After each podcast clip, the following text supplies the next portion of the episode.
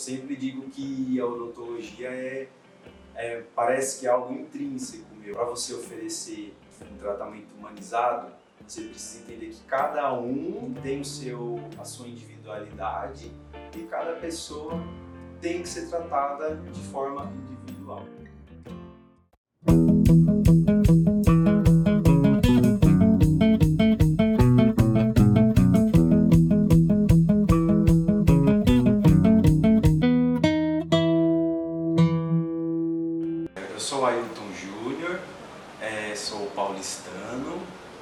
Também já morei no interior de São Paulo, já morei em Curitiba e atualmente moro e trabalho aqui na capital de São Paulo mesmo.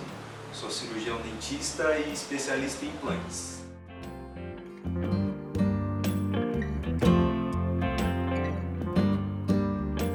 É, a gente se conhece há muito tempo, né?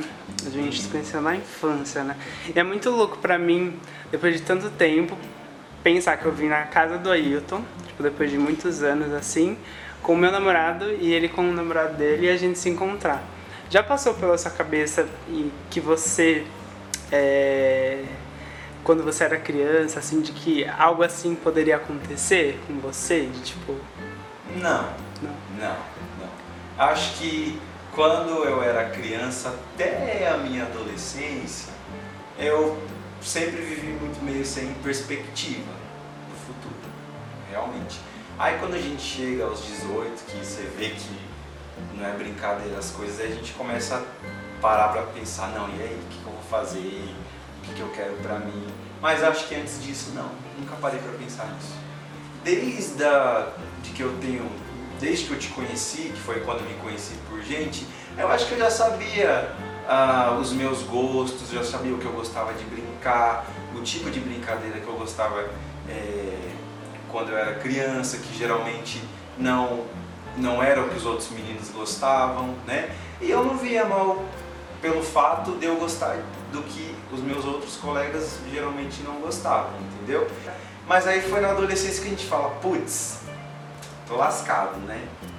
Então, aí foi aonde eu parei e falei, não, eu sou homossexual e eu já sabia mais ou menos o que eu enfrentar na questão do preconceito, das dificuldades, é, tanto no mercado de trabalho como em âmbito familiar, acadêmico, enfim. É, mas foi ali, no, acho que na faixa dos 16 anos que eu parei para pensar e falar assim, não, agora é, é dar a cara tapa para o mundo e enfrentar, e levantar a bandeira e seguir em frente.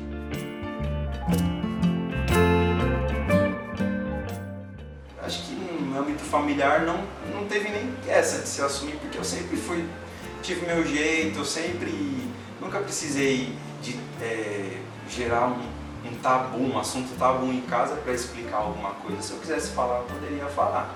Por mais que é, minha família é, seja um pouco mais conservadora e tudo mais, eu, eu nunca tive problema com isso.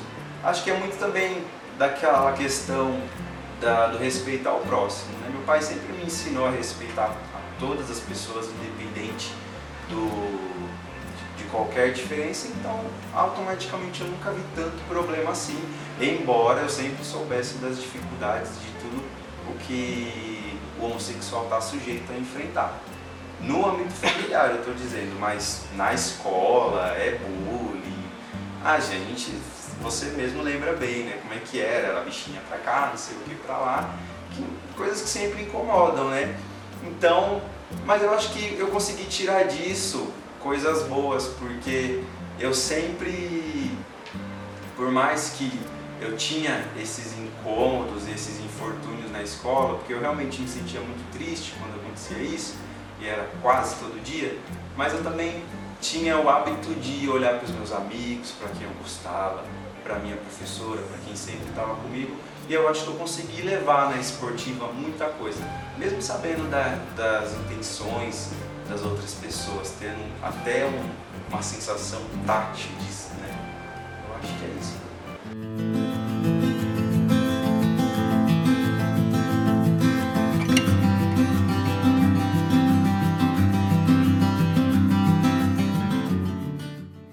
Olhando para trás assim, eu vejo um caminho de muitos desafios, muitos mesmo.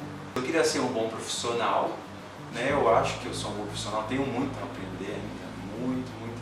Mas eu acho que eu ofereço o meu melhor, eu entrego o meu melhor. Me tornei uma pessoa guerreira como todo mundo. Eu acho que todo mundo é guerreiro na sua particularidade, na sua individualidade, na sua vida. E eu sou como todas essas outras pessoas que enfrentou seus desafios e continua enfrentando a cada dia. Porque os desafios eles são, eles vêm, né? A gente pode estar esperando ou não, mas eles continuam chegando para a gente enfrentar. E eu acho que é isso.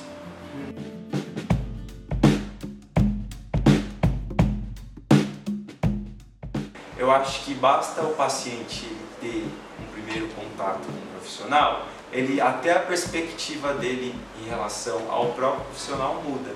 Ele começa a ver que a pessoa é muito mais do que um estereótipo, do que um, uma sigla, do que um público. Ele começa a ver que a pessoa é, ela tem um conhecimento para compartilhar, ela pode oferecer benefícios não só para ele mesmo, mas para outras pessoas no bairro, na comunidade, onde quer que seja. Então aí começa a se desenvolver algo que eu posso dizer que é legal sim, que é o respeito.